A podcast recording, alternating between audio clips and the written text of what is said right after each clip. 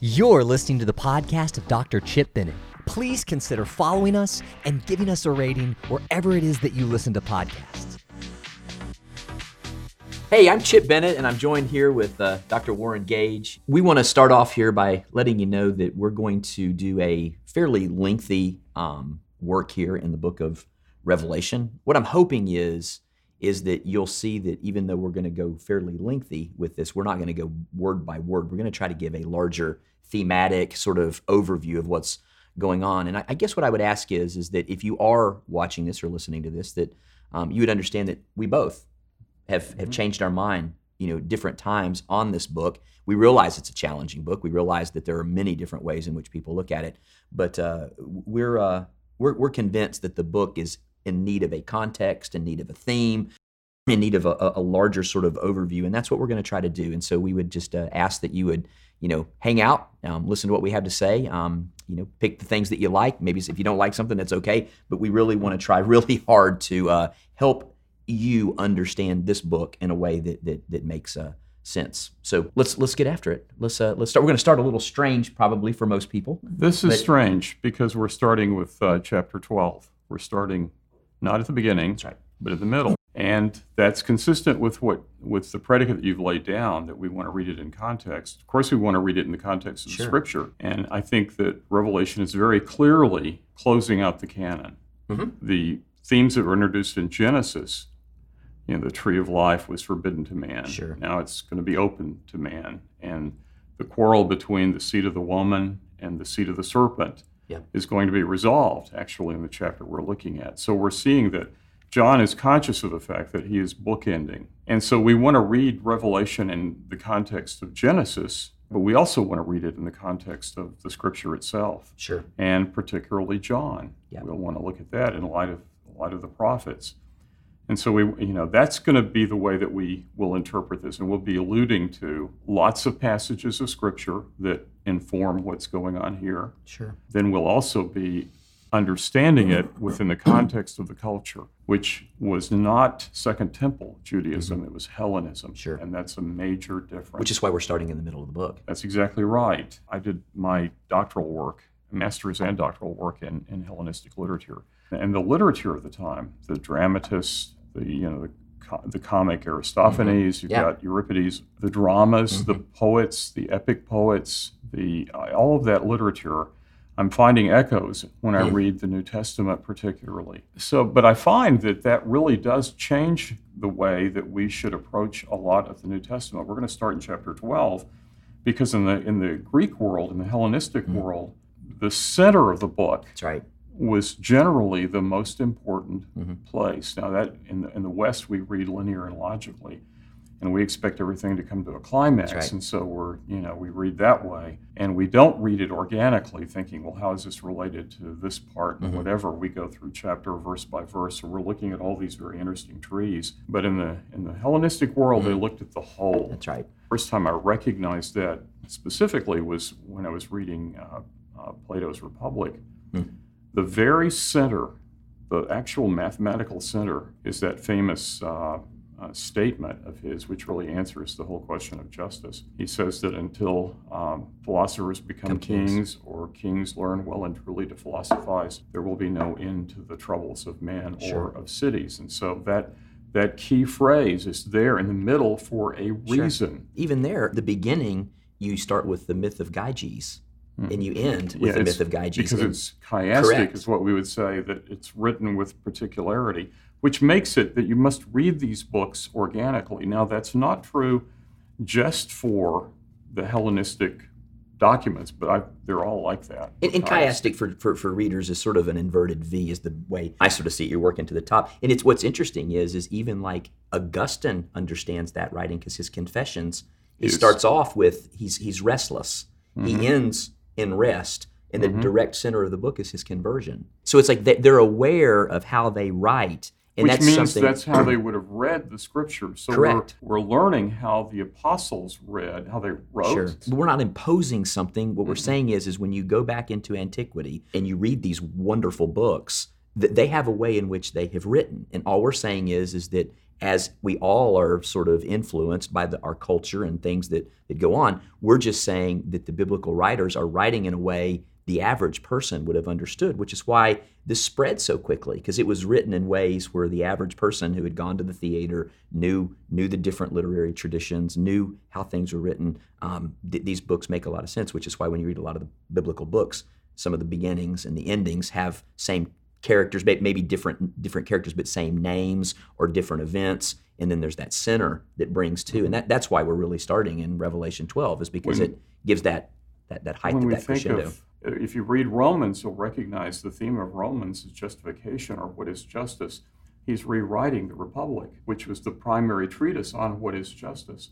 And he's using a dialogic method. When he does it, when you come to like chapter 9, he will anticipate the interlocutor, the questions, Yep. you know, you will say to me then, based upon Mm-hmm. the logical predicates that I've given you, you know, this is the conclusion you'll draw. And he will correct that or adopt it in order to advance Mm-hmm. his. And there's a reason he uses the dialogue. The Republic uses a dialogue. Sure. And what's interesting too, at the beginning and ending of Romans, you can go to chapter one and go to chapter sixteen. There's a phrase that bringing um, the obedience of faith to the nations anchors that book. You Mm-hmm. Which know, is the gospel. absolutely, Yeah. So which is the true which is the commission. And and so brings justification. And so he's giving a response. What uh, Luke is doing in his uh, diptych, two books are written together, the treatises to Theophilus. Uh, the first one is going to end with the anticipated destruction of Jerusalem, and the second one, Paul is on his ship journey to Rome. What he's doing is he's writing, he's rewriting the Aeneid, basically, which is the great epic of the founding of, uh, of Rome. And so he's saying it's a new founding. It's going to be not the Jerusalem of old will be destroyed, but we're on our way to a new Jerusalem, and that's that's the idea. So, I think some of these ideas now. I'm not depending just on the literature, but mm-hmm. I'm noting that by learning the literature of the time, by learning Hellenism, we know things to look for. There are clues that we're looking Yes. to. Like, for example, what have we said? We said the center is important. Yep. The very center of Mark is the transfiguration narrative in mm. Mark chapter 9. That becomes the centerpiece of the gospel, the entire gospel. And then you have this chiastic arrangement around it, you know, which which frames it, but it's clear the transfiguration was the decisive moment because this is the claim the voice comes down to say about Jesus at the transfiguration, this is my beloved son, hear him. So heaven the Father is confessing, and this is the one that hear me. Moses said, God will raise up a prophet like unto me, him you will hear. That's right. And Moses has now disappeared, remember, with- right. who appeared with Moses and, Yep. with, and Elijah. And so that central event is so critical. Here is the new Moses and the new Elijah, and that's Christ. He has a unique preeminence. Mm-hmm. And the Father says, This is the one. Virtually equidistant from that, at the very beginning of the gospel, it's the baptism narrative. Mm-hmm. And it says that when Jesus came up out of the water, the heavens were rent and the Spirit came down like a dove, rested on Jesus, and the Father spoke there too. This is my beloved Son, the one you know mm. with whose whom his soul is pleased. And that's virtually the length of that from the confession of the Lord being Christ at the Transfiguration. If you take the same distance and go to the end of the book, you come to the confession of the, the centurion. It says the earth was rent. The, the, The veil. the veil of the temple was rent. And then the, the centurion, he says, truly this was the Son of God. Mm-hmm. It- and it's virtually mathematically equidistant, which means that the book is aware of its own geography Correct. to think about it. Correct. And, and that you read them organically. Mm-hmm. That's how we want to read Revelation. We, that's why we're starting in chapter 12. It's the very center, and that would have been tremendously significant to the first century Mm-hmm. people. Same thing, for example, in, in the Gospel of Matthew. Yep. Matthew arranges his narrative around seven mountains. That's right. He creates a mountain range. These seven mountains are chiastically related. So the first mountain is related to the seventh right. mountain. The first mountain is found in chapter four. It's the Mount of the Temptation, where Satan says, If you will fall down and worship me, I will give you the nations and all their glory. That's right. And of course, the temptation is you will have everything that's promised to you without the cross. Mm-hmm. Without the cross. But when you come to the last mountain, Jesus tells the disciples to meet him upon a particular mountain in, in Galilee. And there he says to them, because he has been obedient Mm-hmm. to the cross, he says, The Father has given all authority into my right. hands. So that that is answering the temptation narrative. And we understand by reading it in context, we understand it very differently. The next one is the Mount of the Sermon on the Mount, right. the second mountain, and that corresponds to the sixth mountain in Matthew, which is the Olivet Discourse, the Mount of Olives. And, and we can see that we have a mountain of blessing and a mountain of cursing because you have the curses on the Pharisees. And Moses had commanded Joshua, remember, you have a mount of blessing and a mount of cursing. Sure. Only here, the Mount of blessing is in the Galilee of the nations, and the Mount of cursing will become the Jerusalem that's going to be destroyed. That's right. That's the whole idea. The temple and all of that's going to be destroyed in the Olivet Discourse. So all that's related. Then we come up, uh, the third mountain in Matthew is the Mount of Solitude, where God, Jesus goes away from the disciples. He sends them across the mm-hmm. sea. And he goes to be alone with God, mm-hmm. then that corresponds to the Mount of the Transfiguration in 17. And the middle of the book, and the literal middle of Matthew mathematically is chapter 15. That's the fourth mountain. And what's the significance of the fourth mountain? The fourth mountain is where Jesus has fed the 4,000. I believe it's in the context where he, it's maybe between the two feedings. But anyway, he feeds Israel, but he doesn't give, he doesn't pray that God would rain down the bread.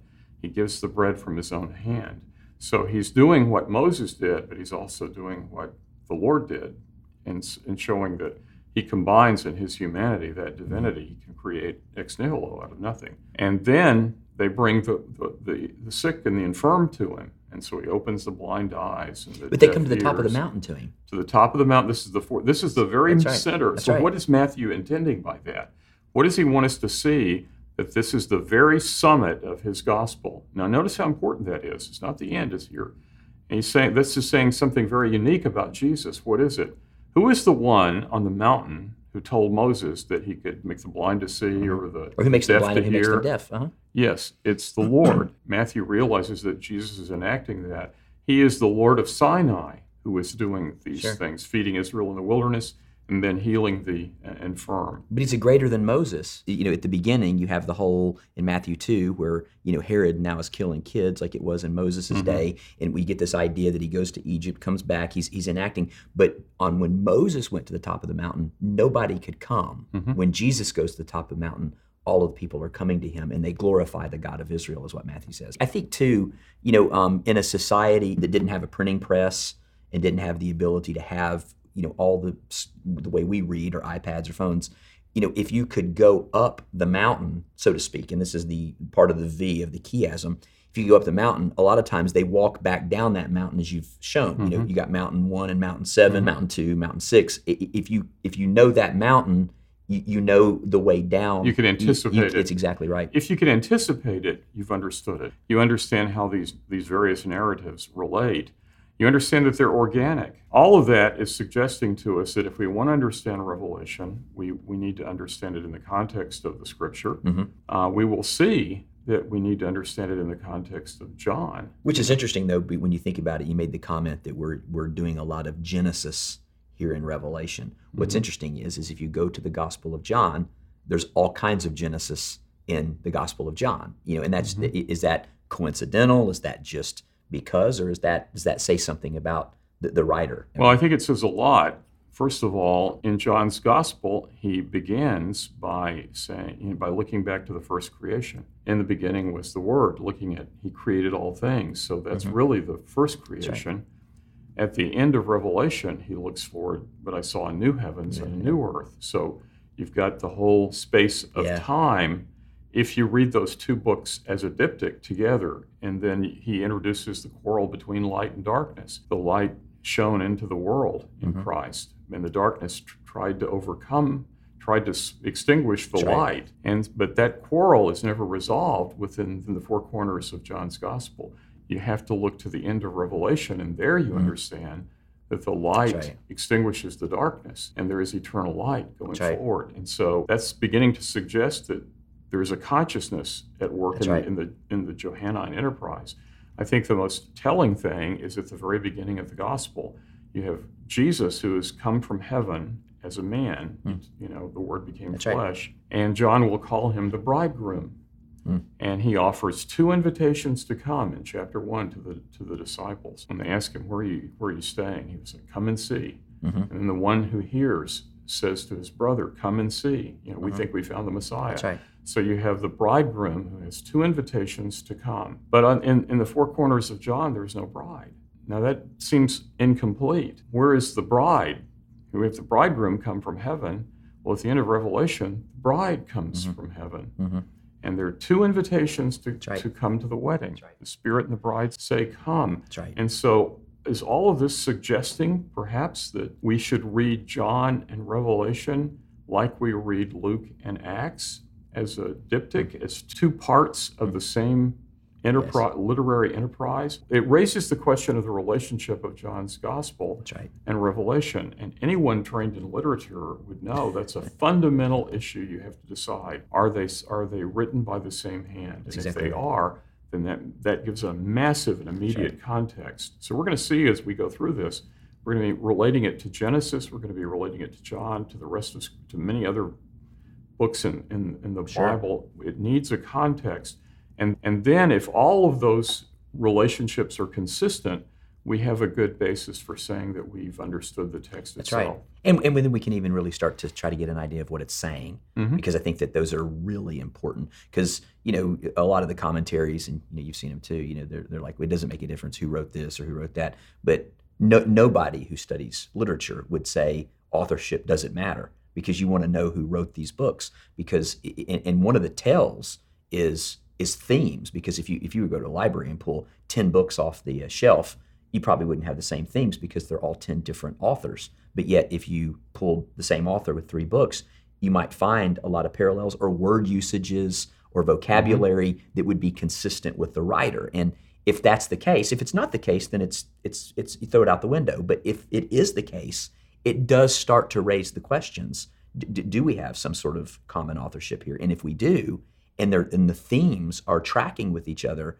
how, how do we then read those things? And i think that's what we're trying to to, to at mm-hmm. least suggest. And then and then the burden of proof is on us to put that together and flesh it out. But the, the, the reality is is it does change the way we might possibly approach these books if in fact these things are, are the case and I, and I think that those who will listen and watch this are going to um, be pleasantly surprised at the amount of data that's here let's uh So we're going to apply this. Now, I think one of the things we need to explain is why is this the last book? If it's related to John as tightly as we've been expecting. I think that the same question could be asked of, of Luke and Acts. Mhm. Uh, they're um, they're divided by the Gospel of John. Mm-hmm. Why is why? It's because of the con- it's because of the attractiveness of context, and it's very evident to anyone who reads this even superficially that John is closing out the canon of the mm-hmm. Scripture, and so uh, he's looking forward to the new heavens and new earth. But I mean, he's describing a world where the curse is gone, where death mm-hmm. is gone. So all of that began in Genesis in the garden. Now that's being restored. He has it actually restored in the garden when Christ Sure. awakens from Oh, death and comes forth from the earth. He's seeing a, a new world, a new creation. And we were forbidden from partaking of the tree of life in the garden mm-hmm. after the fall. And they're driven out from the from from the tree of life. And so the whole Bible in a many in many ways is a quest for the tree of mm. life. Mm. So when we come to the to Revelation, uh, when we come to the letters, Jesus will say, uh, "To him who overcomes, I will give to eat of the tree of life in the in the midst of the garden of God." And then at the end, he has a vision of the throne of God and the trees of right. life and all. And so we we have a sense that themes that were introduced at the beginning are now being concluded. So there is a natural affinity of the book of Revelation to be at the end because it's actually being attracted to Genesis. Sure. And I don't think that any, I don't, I don't think you would say this, I don't think anybody thinks that necessarily the order of the books as they appear in the canon is some sort of inspired deal. I think the church realized that Matthew, Mark, Luke, and John are more what we would consider to be mm-hmm. the sort of teachings about who Jesus was. And then you have Acts, which naturally follows that and then you have the epistles and most of them are sorted by by the actual length of course revelation just is as you've said just it feels when you read it that this should be the end book. No, nobody questions that when you read it. That explains the separation. It's not like luke and acts. No scholar that i'm i mean i'm sure there's somebody out there but the majority of scholarship seems to agree that luke and acts were written together. And it, but you don't usually intuit that as a reader of Scripture unless you've gone to school or you've had some academic training. And I think that that John and Revelation, which we're going to suggest should be read together, um, just because they're spaced out sequentially in, in the in the canon of Scripture d- doesn't mean that they can't be together because Luke and Acts are obviously written together. There, that accounts also for the, what's called the synoptic problem because you've got Matthew, Mark, and Luke, right. and then you've got John. right. And John doesn't seem to aggregate with Matthew, Mark, and Luke, but John is aggregating with Revelation, Hmm. as we will see. And so all kinds of theories come up from that. That you know there were two writers of the. Well, we're going to see that these books are woven together Mm-hmm. by chiastic and by consecutive correspondence. They're actually woven together. Yeah. So there's no question about commonality of authorship. I think it will be um, It'll be shocking Yeah. to people when they see the choices of words that are used because we're going to do that in the sequence of them. I mean, it's, it's it starts to become it's almost overwhelming. You know, I mean, that's the it wor- that's the Yeah. word I would use is overwhelming. You start to go, hold on, there's no other way to see this. And I mean, this is going to be fun when we do this. So let's begin. Okay, let's let's go. go. to uh, Revelation, Revelation chapter 12. Turn with us, or, or if you're So this is the very center of Revelation. So let's see why John makes this the centerpiece. sure. He tells us now a great sign appeared in heaven. Now there are going to be two signs in heaven. Um, and when he uses the word sign, remember in the gospel, Yeah. He says, uh, These signs are written that you might believe. He's not presenting us with propositions, interestingly, although I think you can justly deduce propositions. When you come to understand the sign, that's when faith can begin. And so, so we want to read Which again, just an interesting note. You have the seven signs in John. Mhm. Okay, and, and here we're having some of the same languages being used. And, and it, it just should be noted. It, it's not. It doesn't mean that it's probative at this point, but it should perk Trigger. somebody up to, to, to see that there's some Mm-hmm. commonality here. Yeah, Uh, there's a sign. Jesus says there is a sign in his washing of the feet of the disciples. He said, "What I've what I've done, you don't understand now, but you will hereafter." There's a sign, and so that sign he breaks into seven action verbs. Mhm.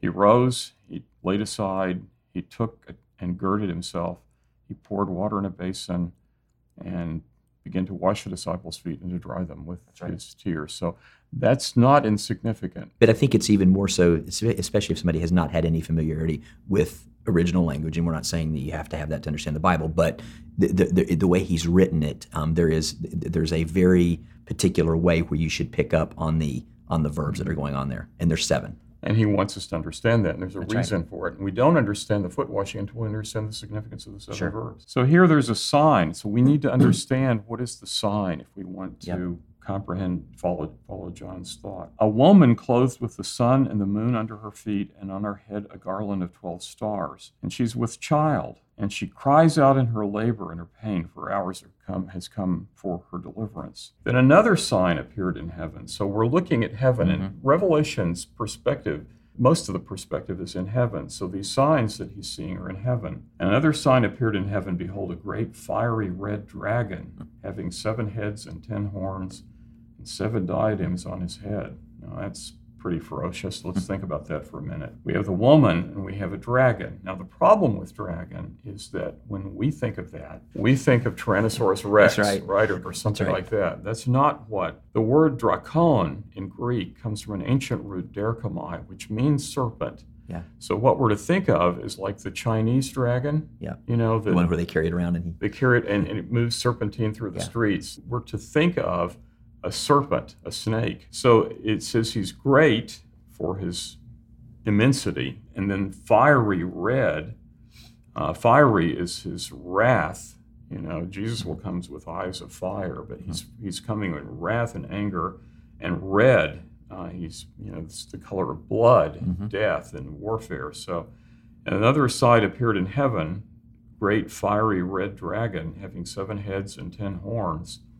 The seven heads makes him like a hydra, and the horns speak of his strength. I mean, he's virtually unconquerable, with seven diadems on his head. So he crowns himself with a royal authority. Now, this sets the stage for a great irony. In the context of the book, an irony is one of the key aspects of the battle here that's going to be depicted. Because in chapter 4, we've already been introduced. Uh, John was told not to weep because the lion of the tribe of Judah has come. and so when he looks, he looks to see the hmm. lion, but what he sees is a lamb That's that's right. wounded. That's right.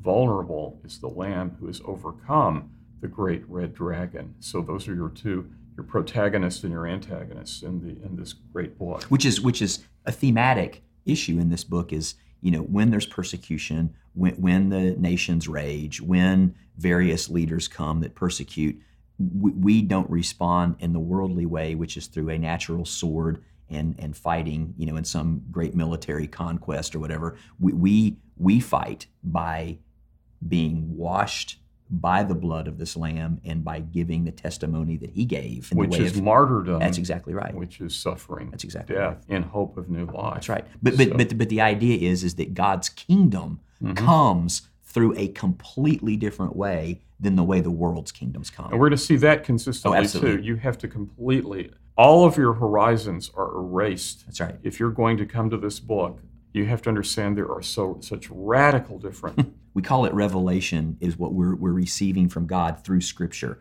And and what we're saying is is that God is revealing things to you and me that we wouldn't know by nature. Like we would know by nature, oh, I'm a sinner and I need God's grace. We probably think, oh, I'm better than my neighbor. Okay, but but God's revelation come and to understand God and his kingdom, you have to be able to our take on categories, it absolutely. we have to be ready to let go of 100%. them. That's the whole idea. So now let's let's look seven diadems on his head, and his tail drew a third of the stars of heaven and threw them to the earth. Traditionally, almost universally, Christians have said this mean this speaks of the demons that fell with Satan. So it's about a third of the ones, the innumerable company that God had made, and threw them down to the earth.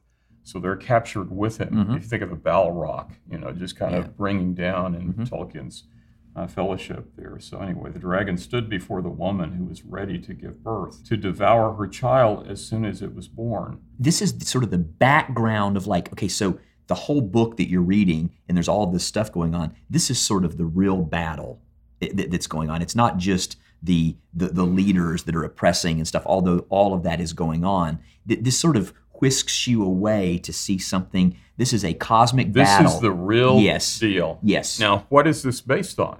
Where does this that's exactly right. woman who's in labor and this who and then this serpent who hates the mm-hmm. woman's seed and mm-hmm. wants to kill the serpent's seed. And that goes back to genesis 3.14 that's right. See in 15 which is god says i will put enmity between your seed uh, the serpent speaking mm-hmm. to the serpent and her seed the woman you know that enmity that god puts That's there right. is an enmity unto death that's right and that's going to be the way that the history of redemption will unfold Mhm. and and he will bruise your heel but the head of the serpent will be, Be crushed. crushed. that's that's the significant aspect of this so now let's put this together in its context the context is john is showing us how that oracle of redemption in genesis 3.15 has now been worked out because mm-hmm. an oracle is it speaks with such brevity that you can't fully understand it mm. until once it's happened then you can see it all unpacking itself. You can think of croesus you know and his the delphic the spirit you know of apollo that would speak in or- oracular language. If you go to war you'll destroy a great kingdom. And the irony of that is he's the kingdom that's going to be destroyed is croesus's not mm. the persians. So we've got an oracle in Genesis 3:15. What does that mean? That will be the, the great contest of redemption. That contest takes place at Calvary, and we'll, we'll talk about that in context. But here, John is saying that that context has already happened, and so he's looking at at Christ's death and resurrection in light of that and drawing conclusions. So he's saying that the history of redemption has now come to fulfillment, mm-hmm. that all that was intended in that oracle has now been fulfilled.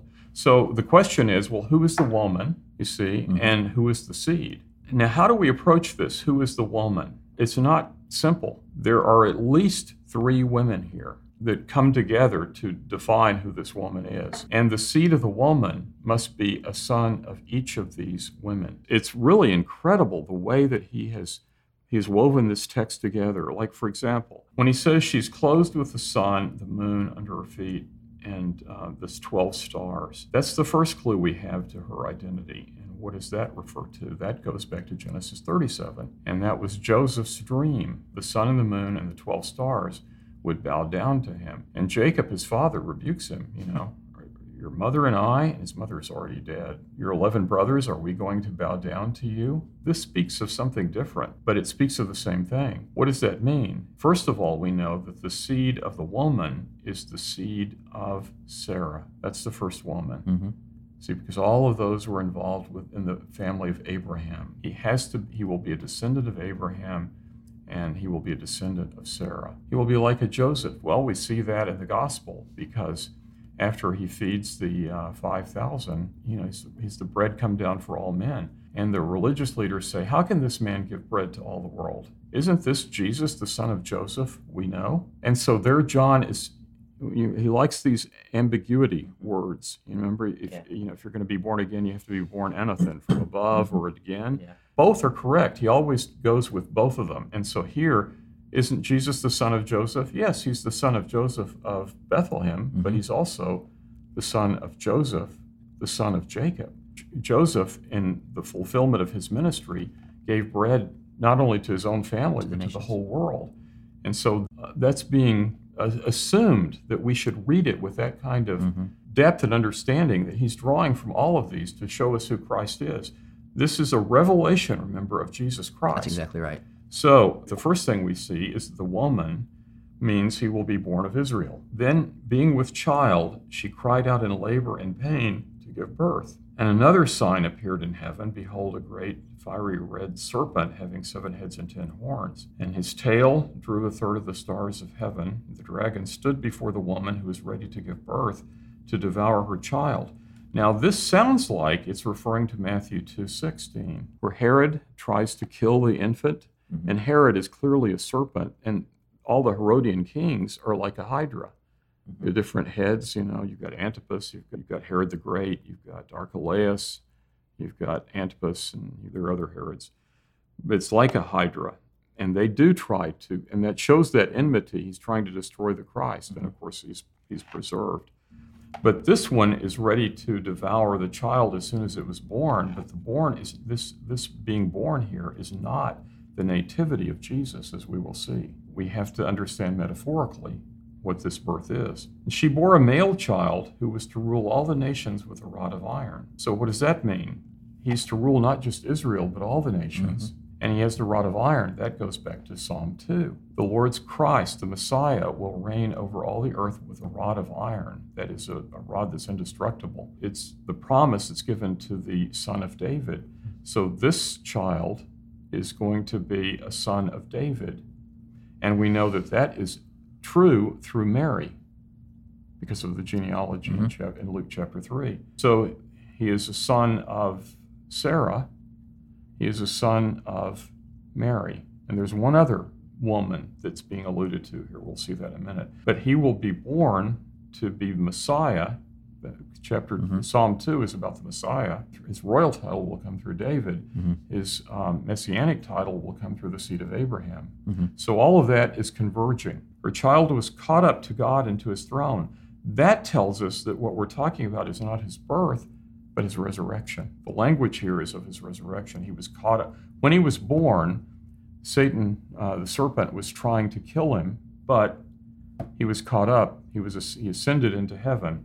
So that birth means he's had a third birth. What is the third birth? Jesus was born of Mary in Bethlehem. That's the nativity Mhm. story. But in his role as the son of Adam, he was born like Adam of the earth. He came forth from the earth in his resurrection. The womb of Adam was was the earth. He had no mother. Mhm. He had no physical mother. Jesus and Adam are uni- unique in the fact that their only father is God. So when Jesus comes forth from the earth, he is reenacting the creation of man in Genesis. And so the earth, then, from the rest of the scripture, is regarded as the mother of man.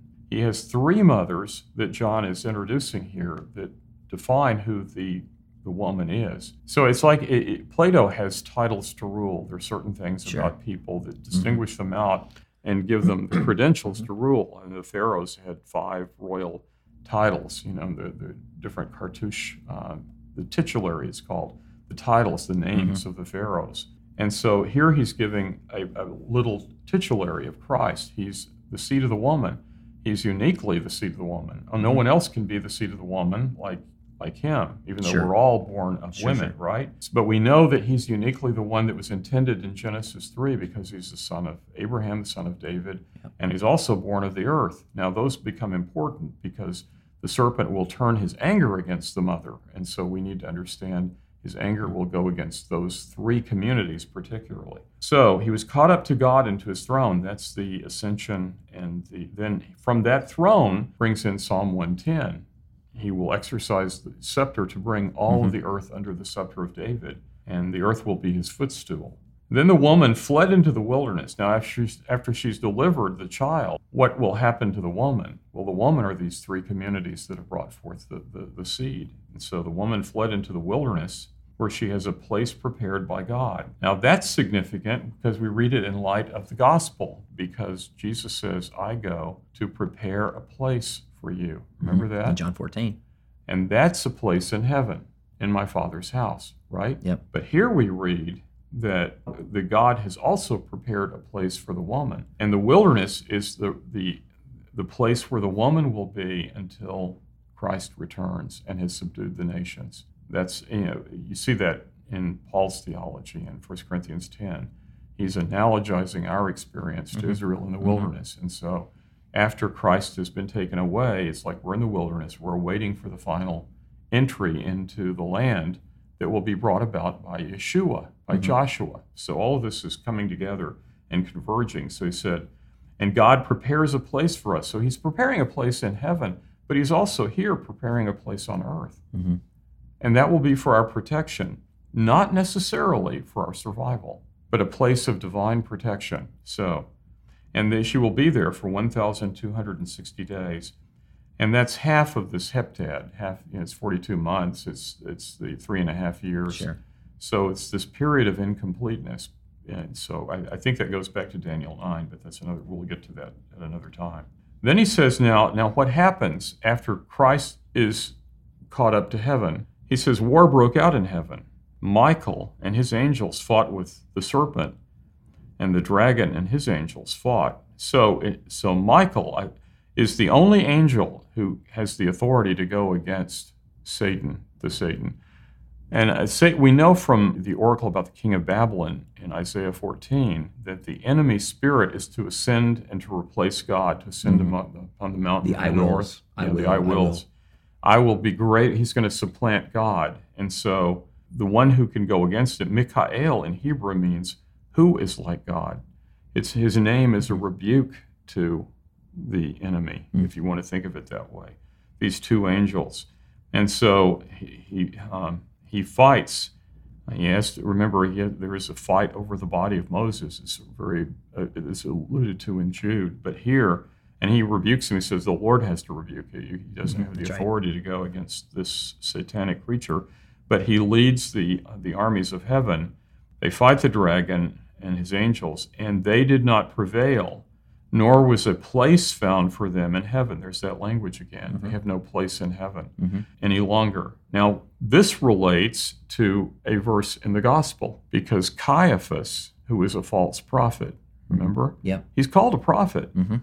The man, John says he spoke prophetically, but he said, um, It's better that one man perish than, but, than that the nation perish. And if we don't stop this, the Romans will come and take away our place. He's zealous for his place in the temple, in the temple that, is, that Christ has said is going to be destroyed. So they will be cast out of that place. That judgment has already been announced. And so they've lost their place in the temple in Jerusalem, and that means they've lost their place in heaven. And here uh, it says, they did not prevail, nor was there a place found for them in heaven any longer.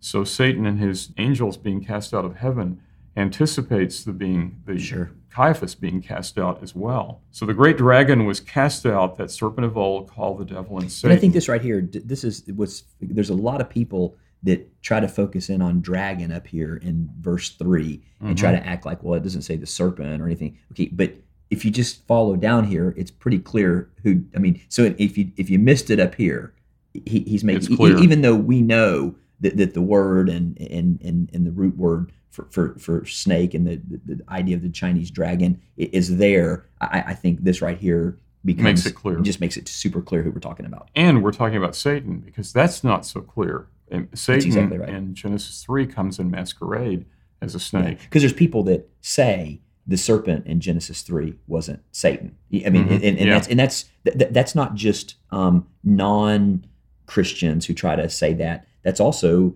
evangelical Christians that try to say that. Um, you know, and I understand when you're reading Genesis alone, i i you may not be able to say that was definitely Satan. Just but but we're not reading a book that was just one book. We're reading 66 with divine authorship. And this is clearly telling us that this dragon was the Satan of old, which is helping us understand what's going on in Genesis 3, which all puts all this together. It also explains a verse in, in the gospel because Satan in Genesis came in masquerade. He didn't come with, you know, banners Mm-hmm. Oh, yeah. flying, I'm Satan, I'm the right, great. no. He comes craftily Sure. as uh, the serpent. Yeah. and uh, which was given man was supposed to take uh, dominion over the beast right. and what happens is the beast takes dominion over the woman and then the man and so that overthrows The cosmic order. the cosmic order and begins the history of redemption then when christ comes when he's talking to nicodemus remember he says That's right. John 3. as the serpent was lifted up in the wilderness, so must the Son of Man be lifted up. Now, his lifting up is actually through the cross. Here, he was caught up to God. That's actually through,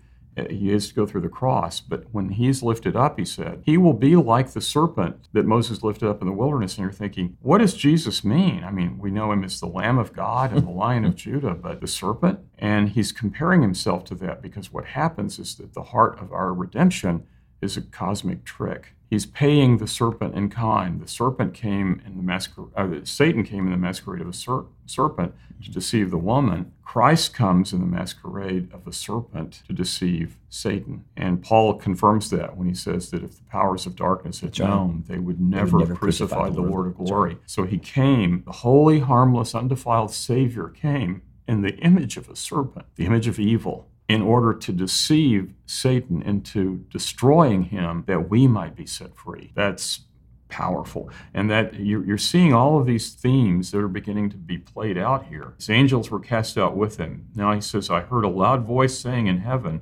now salvation and strength and the kingdoms of our God and the power of its Christ have come. For the accuser of our brethren who accused them before our This God is important here. and This word accuser, Uh-huh. um, we get our word category from that. Yes. Okay, and um, that's so important because we're really doing the work of the devil when we categorize people, when we put When we labels on them. them. Yes, Mhm. when, when we put them in categories. Oh, that person is of this, or that person. That's what he does. He puts people in categories. I think that's Mm-hmm. it's so important because we sometimes don't realize we're even doing the devil's work for him it, it- without even. Know, but I think that's important because I don't think most people realize that that word, um, you know, accuser, is where we get our word category from. This is also connected to the gospel too, because in the gospel they bring, oh, in, in chapter eight they bring a woman who is clearly an adulteress into the presence of Jesus, and they all categorize her. Yep, That's the word that's used. that's right. He will. Jesus will, will say, remember when when they've all left, he casts them out of the temple, Mhm. which is using the same. There's a lot of borrowed language that Yep. connects to this chapter. And here is a woman of shame, and Jesus just for, forgives her. Yep. She never, it never says she begs for forgiveness or repents or anything. He just he just out of his love he forgives her because he knows that these same accusers they're seeking to accuse him. Mhm. So basically, they're treating her like a whore. Mhm. It's a harsh word, but that's the reality of it. And there is some reality. I mean, she was justly chargeable. I mean, they had the witnesses and everything. I mean, John says that. But Jesus drives out these temple, you know, Mhm. basically, he's showing they have the heart of the whore. Mhm. And this whore he saves. So all that language is, is the same. The one they're cast out of the Sure. temple and he's going to cast them out of heaven. So, anyway, it's part of his purging. He hears this loud voice in heaven Now salvation, strength, and the kingdom of our God and the power of his Christ have come.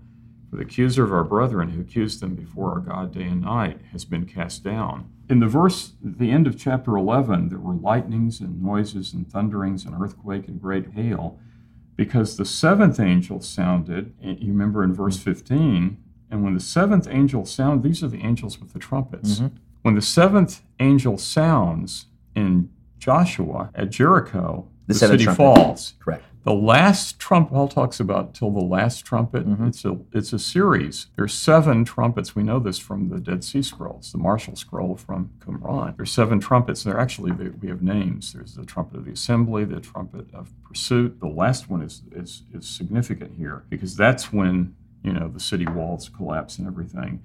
And all of heaven, when the seventh angel sounds, all of heaven shouts, The kingdoms of this world have become the kingdoms of our Lord and of his Christ, and he shall reign forever and ever. And so all of that noise is going on in heaven when this takes place. Now, that's going to be important later when we see what the echo of this is in the gospel. And it says, And they overcame him by the blood of the Lamb and by the word of their testimony, and they did not love their lives to death. Now, we've come through to chapter 12 through verse 11. I want to finish the chapter, but I want to ask the question Does this relate to anything in the gospel? Thunderings in heaven, there are voices that are speaking. Satan is cast out of heaven onto the earth, and then Christ is caught up to heaven. So we have this great cosmic reversal. Satan cast down, Christ raised up. That's the centerpiece of the apocalypse. Mhm. Interestingly, in 1 John, uh, the very center of 1 John is when he says, Verse 8.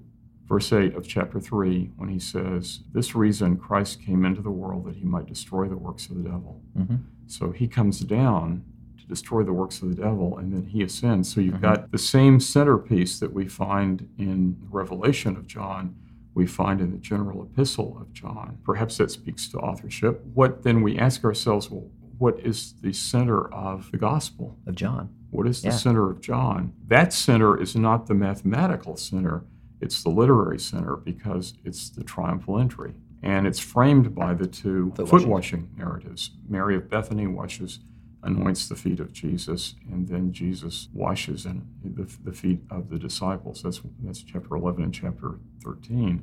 Chapter 12 is the literary center of the gospel. And let's take a look at that the account of the triumphal entry. And in verse 27, Jesus says, Now my soul is troubled, and what shall I say? Father, save me from this hour. But for this purpose I came to this hour. What is his purpose? His purpose is to destroy the works of the devil. Father, glorify your name. Now, this is while he's on his way to Jerusalem. And then it says, A voice came from heaven saying, I have both glorified it and will glorify it again. Now, the people who stood by heard it, and some said, It thundered. Others said, An angel has spoken to him. They heard articulate speech. The word uh, for thunder in Hebrew is kol, and that's the word for voice. So they were hearing the voice of God. Here they heard something taking place in heaven. They heard thunder, which takes place in heaven, and then they heard an, the voice of an angel speaking. So angels are speaking. And Jesus answered and said, This voice did not come because of me, but for your sake. Now is the judgment of this world. Now the ruler of this world will be cast out. And I, if I am lifted up from the earth, will draw all peoples to myself. That'll be the gospel mission. What he's saying, he said this signifying by what death he should die. And what is, and he's talking, then they talk about his, what does he mean by being lifted up? It's not lifted up to glory, it's lifted up to his death on the mm-hmm. cross. But then will come the glory, the ascension. So, what is he saying? He interrupts this because some phenomena happens. Mm-hmm. The phenomena happen and are noticeable mm-hmm. because people hear voices in heaven, they hear thunderings. And Jesus says, Now is the judgment of this world. Now the ruler of this world will be cast out. So he is seeing Satan being cast mm-hmm. down, and he knows that he must be lifted up. It's the same idea Yeah. this great uh, reversal. Reversal. You know, Satan will be cast down and the Son of Man will be lifted up. And so the question is, why did John put that at the literary center of his gospel? Because it corresponds precisely with the literary center of Revelation. Mm-hmm. Is it possible that there is an axis, a cosmic axis going on here? This great reversal that we see is so significant to John's mm-hmm. theology, because we see it Yep. even in First John, that Satan is going to be cast out, the Son of Man is going to be lifted up. Is that the centerpiece of John's whole vision of Christ? Is that the centerpiece of his understanding of what Jesus will do? And if that is the case, is it possible that Jesus is hearing that war in heaven and that what happens is at the transfiguration, Satan is cast out? And we know that in the next chapter, Satan will enter into Judas. See, so we can kind of track him that way, but so he's on the earth clearly. But if that's the case, then John 12 and Revelation 12 are the cosmic axis between heaven and earth. And what they were hearing at the Transfiguration was the war in heaven. That shifts the ground on a lot of things massively mm. if we take it that way. Now, verse 12 will quickly conclude the rest part of the chapter. Therefore, therefore rejoice, O heavens, and you who dwell in them. And woe to the inhabitants of the earth and the sea, for the devil has come down to you, having great wrath, because he knows that his time is short. While there is a plan of redemption for man, There's no he's fallen, for the angels, they're called the elect angels, mm-hmm. and the non elect angels, there is no plan of redemption, which means Satan has never known mercy. And so he comes down, his wrath is against the seed of the woman he enters into Judas and he will accomplish his wrath through Judas. In the next chapter, he will enter into Judas. He will why. incarnate himself. Was it Luther that wrote the um, "On Earth He Has No Equal"? Mm-hmm. Yeah, I mean that, that's mm-hmm. the that's just that's the bottom line. Mm-hmm. Very very strong foe um, that with no hope, no mm-hmm. n- no like it's future. fight to death. Yeah, yeah, yeah. yeah. So now, so the psychology of Satan is what we're talking about there, and mm-hmm. Paul says, "Know your enemy." That's know? right. So anyway, he says we're not ignorant of his devices. Mm-hmm. He, he, knows. You know, he doesn't play fair. Now, when the dragon or the serpent had seen that he had been cast to earth, he persecuted the woman who gave birth to the male child. Now, when it says he persecuted the woman, who is it that he's persecuting? We need to consider that for a minute. What is the evidence? This is telling about the rest of the story what happened to the woman after she had given birth and after he was caught up to heaven. So the woman was given two wings of the great eagle. That's the language of the Exodus. That is, God will superintend their way through the wilderness to her place where she is nourished for a time, times, and a half time. So there again, that's like the 42 months, like the 1,260 days. So it's all the same time. So she's going to be um, nourished for the entire time that she is on the earth before Christ returns. Mm-hmm. So the serpent spewed water out of its mouth like a flood. Now, what is that? I think that's speaking of the venom, but it's using the language of the flood. He's trying to destroy her. And so, after the woman, that he might cause her to be carried away by the flood. I think what this means is the serpent or Satan, there is a demonic energy against the mothers of the Christ. Now, who are the mothers of the Christ? The first mother is Israel. Mm-hmm. And all through all the centuries, there has been a, you can't say anything other than a demonic yes. madness against the Jew. That's right. I mean, it's, it's and it's energized mm-hmm. by something that is beyond. Sure. Same thing is true, I think, of the of Christ's claim that he is the son of David. That claim and that community, that's the faithful community, those are the believers who have acknowledged mm-hmm. Christ as the Messiah. Remember, Christianity is a Jewish quarrel. Mm-hmm. And those of us who have acknowledged Christ as Messiah, uh, we too are the victims of this venomous flood. Well, because we've so, been grafted in to, yeah, to the people right. of God. I mean, so, yeah. Romans 11 clearly says that. So we take on that identity. That's mm-hmm. the only the only way that we could be called a royal priesthood is if we are espoused to Christ, right. because we take our royalty from his Davidic line and his, our priesthood from his Melchizedekian order. So anyway, so the but it says the earth helped the woman. Now the earth is the third mother. He turns his wrath against the earth. What comes to my mind there is uh, Isengard in Tolkien's uh, Fellowship. Remember how Saruman is is perverting the earth, tearing down all the trees and mining all the metals to make this army for death for Mordor. And so that that exploitation of the earth, that mindlessness, that you know this is God's creation that He gave to us. Uh, it was to be blessed and it was to be prospered. I think there's there's something here. I think there's a demonic energy uh, against against that too. And so the earth opens its mouth. Interesting language, and so you remember you see that with Cain and Abel. Remember, the earth has opened its mouth to receive mm-hmm. the blood of your brother, mm-hmm. which cries out for justice. There's something analogous to that going on and so which the dragon had spewed out of its mouth. There is a, a an affinity between the uh, the remnant of faith and original people of the covenant and the earth. There is there is something that God uses providentially to preserve the woman until He's accomplished His pur- purposes. And the dragon, the serpent, was enraged with the woman. I mean, we sense that. Mm-hmm. The church is. This is the most more persecution has taken place in the last century and this century than ever in the time of the church. Church is massively persecuted everywhere. The dragon was enraged with the woman, and he went to make war with the rest of her offspring, and to keep the who keep the commandments of God and have the testimony of Jesus.